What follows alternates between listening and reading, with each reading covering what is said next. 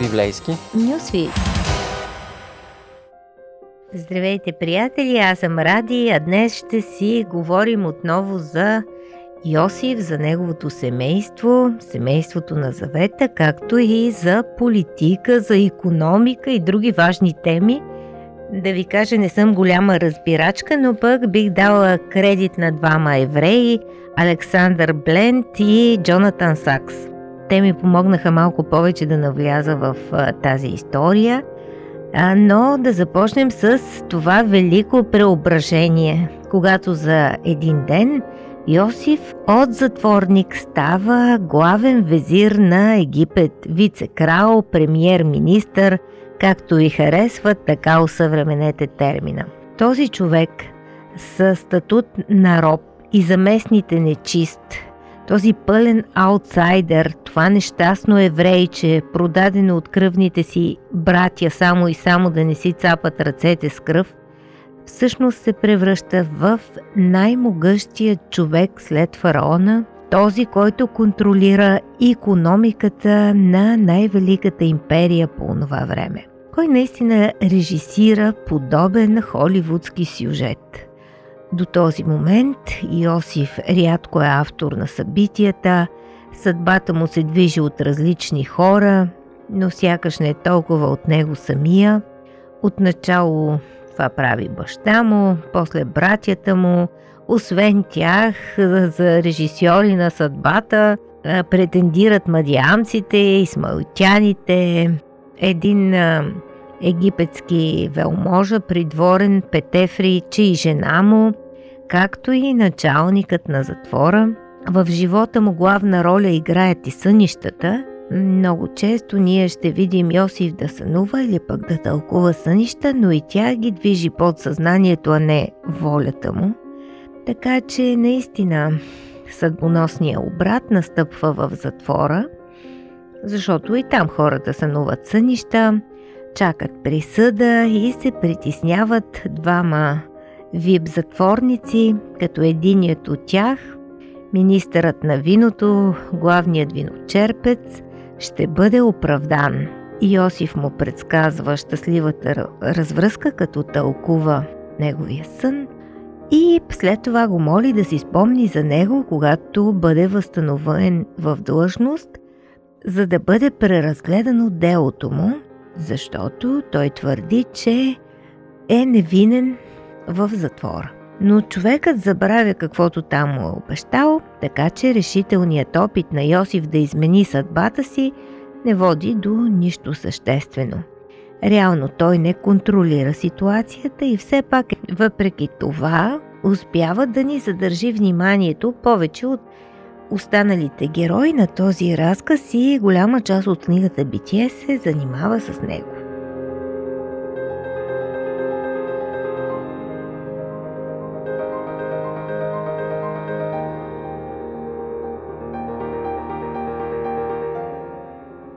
И така, един ден всичко се променя.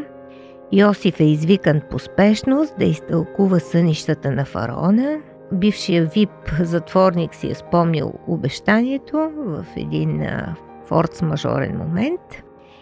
И така Йосиф а, тълкува сънищата на фараона. Те не са просто обикновени, защото става дума за египетската економика в близките 14 години, но той прави много повече от това. Очевидно, тези сънища вещаят опасност, която съвсем скоро ще стане реална. Йосиф дава прогноза, диагностицира проблема, народът ще гладува 7 години, а после той с гениален ход дава и решението.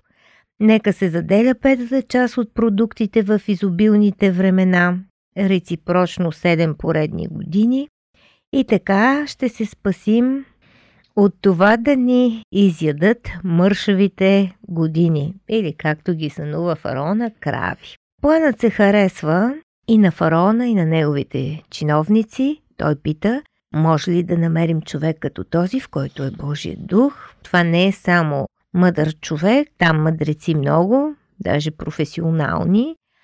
По-скоро човек, който изявява такъв ум, че в него се вижда божественото действие.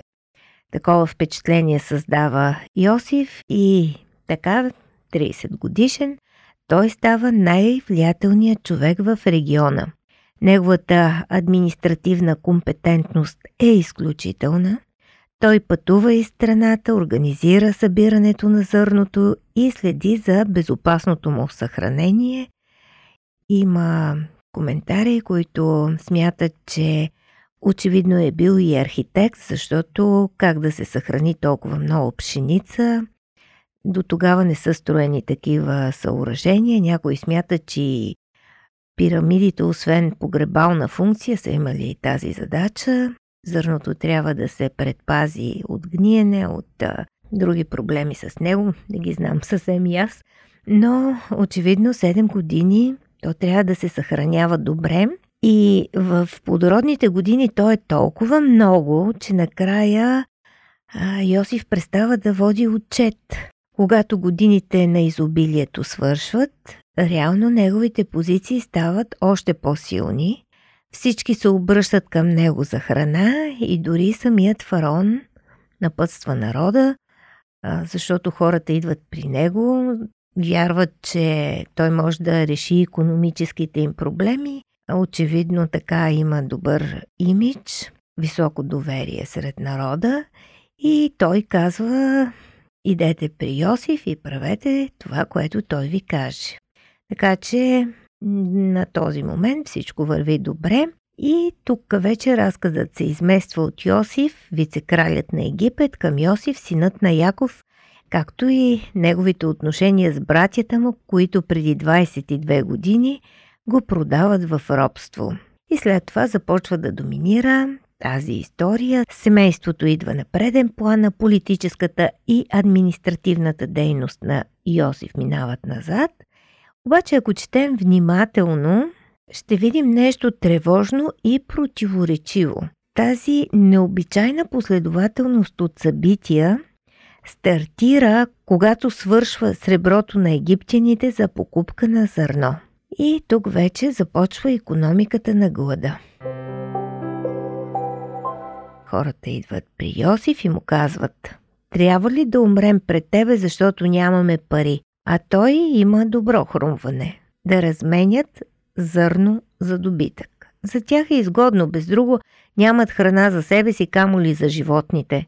Даже хетската царица няма фураж и а, показателен штрих от папирусите на онова време е как тя предлага фараона да си прибере животните в дар, за да си ги храни. И така хората се съгласяват, водят му добитъка си на стада. Следващата година вече те нямат сребро, нямат добитък, имат само земя, но и тя пустее, защото липсват семена за посев. Народът сам предлага да станат роби на фараона, купи нас и земята ни за хляб. Те си мислят, че му правят изгодно предложение. Резултатът от тази сделка е, че за кратко време, може би само за 3 години, всички пари, животни и земя стават собственост на фараона с изключение на земята на жреците. Помислих си, все пак човекът е женен за щерката на жрец, облагодетелства съсловието, но всъщност може би жреците са били по-богати и не са а, така страдали от глада, че да се наложи да продават себе си. Освен себе си, разбира се, запазват и земята си. Текстът ни казва, че Йосиф пресели населението в градовете от единия край до другия край на египетските предели. Тук може да говорим за политика на изселване или за насилствено преселване, може би, която по-късно Асирия налага на Израил. Виждаме и персите, а даже и в по-модерни времена комунистите да се ползват от този подход, когато им трябва. Може би идеята е да се спази тази оговорка от гладните години, а не като отмине проблемът човека да си каже несправедливо беше, това си е моята земя, тук съм се родил, това е земята на моите деди и да си помисли, че всичко това е несправедливо, да започне да си търси правата над земята, а така преселени хората и документи няма. Не знам точно как е било, но предпазва фараона, който става собственик на земята от подобни претенции. Йосиф казва, купих ви за фараона, ето ви семена, ето ви храна, каквото произвеждате 20% е за фараона, 80% за вас. Доста справедливо, по това време данъците в повечето царства са разпределени наобратно, хората са щастливи, доволни, обнадеждени, даже това, което му казвате, ти ни оживи. Дишаме по-леко, има спасение и за нас. Библейски послания. Истини от книгата, която съдържа най-важното. Едно предаване на Радио 316. Да се опитаме да оценим политиката на Йосиф е доста сложно.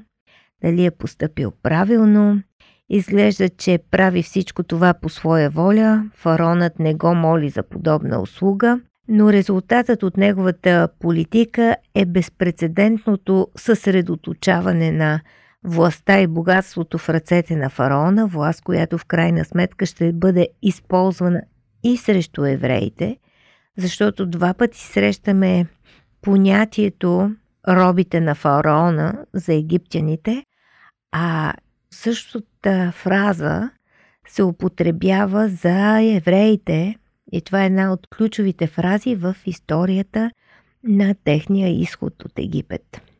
Във времето на глада египтяните сами казват, защо да умрем пред очите ти и цялата ни земя да пустее, купи нас и земята ни за хляб, а ние ще бъдем слуги на фараона и земята ни за него ще ражда. И тъй Йосиф закупи за фараона цялата египетска земя, защото египтяните продаваха всеки нивата си, понеже гладът се засилваше над тях и така земята стана фараонова. Именно това повдига сериозен въпрос. Йосиф превръща египтяните в народ от роби, нещо повече. Той създава високо централизирана власт, която в крайна сметка ще бъде използвана срещу неговия народ – Арон Вилдавски в книгата си Асимилация против разделение твърди, че Йосиф оставя системата, в която е въведен, по-малко хуманна, отколкото е била, като прави фараона по-могъщ, отколкото е бил. Леон Кас е на подобно мнение, когато коментира решението на Йосиф да застави хората да платят за храната в годините на глада, храна, която сами са отдавали в изобилните години доброволно – Йосиф спасява народа, като прави фараона по-богат, пише Кас, и по-могъщ, и макар да аплодираме неговата предвидливост и находчивост, може би справедливо сме обезпокоени от този човек, който извлича изгода от упражняването на своята богоподобна власт над живота и смъртта. Всъщност не съм забелязала Тората да се кани да критикува своя герой, той действа наистина с лоялност към фараона и с благоразумие спрямо страната, а може би тук има скрита критика към неговия характер, може би като дете е мечтал за власт, а като голям вече се опиянява от нея. Друга възможна интерпретация е, че Библията ни предупреждава за капаните в политиката – Политика, която в рамките на едно поколение изглежда уместна и мъдра, а в следващото се оказва опасна, а може би Леон Каз е прав, когато казва мъдростта на Йосиф е техническа и управленческа, а не морална и политическа. Той много добре обмисля и планира, но малко разбира човешката душа. Не знаем точно как е. Можем по-скоро да обмислим всички възможни интерпретации. Този отказ е първото нахуване на политиката в живота на семейството на Яков. От началото на изход до края на второзаконие политиката ще доминира разказа, но това е нашето първо запознаване с нея. Назначението на Йосиф на ключова длъжност в египетския двор.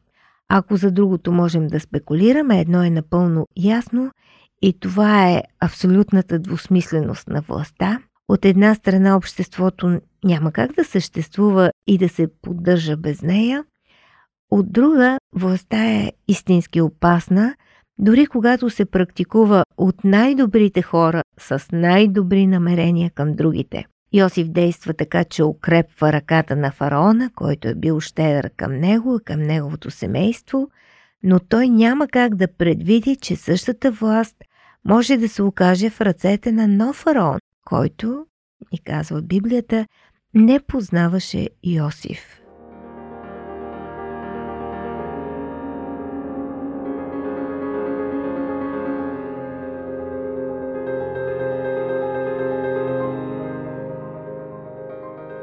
Сигурно ми се ще да мина с претенцията, че аз разбирам нещо от политика или поне от критика към политиците, но за да съм честна, наистина в началото ви дадох моите кредити на Бленти Сакс. Свикнали сме тези психологически тънки и многопластови истории да ги правим по-черно-бели, за да ги смелим по-лесно. Затова и Йосиф винаги така е бил в образа на супергерой, супер вярваш, супер добър и прочее, но хората са си хора, дори когато са известни праведници и са спасявали света от глад. Може би Йосиф не е чак така съвършен, както и на мен ми се е струвало в началото, когато съм чела тези истории – може би властта наистина тече с тази подмолна река на опиянението от нея. Не съм била на власт, няма как да знам. А вие всъщност какво мислите за властта и за праведника? Йосиф ще ми бъде интересно да коментирате.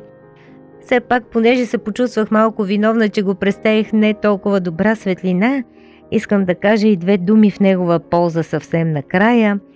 Народът, в крайна сметка, сам поиска Йосиф да изкове закон за данъчната политика, т.е. това съотношение 20% за фараона, 80% за тях, една пета само е данъка, дали днес не сме на същото положение или по-зле. И този закон очевидно се е считал за толкова добър, че е просъществувал достатъчно дълго, за да бъде споменат и от гръцките историци на древния свят.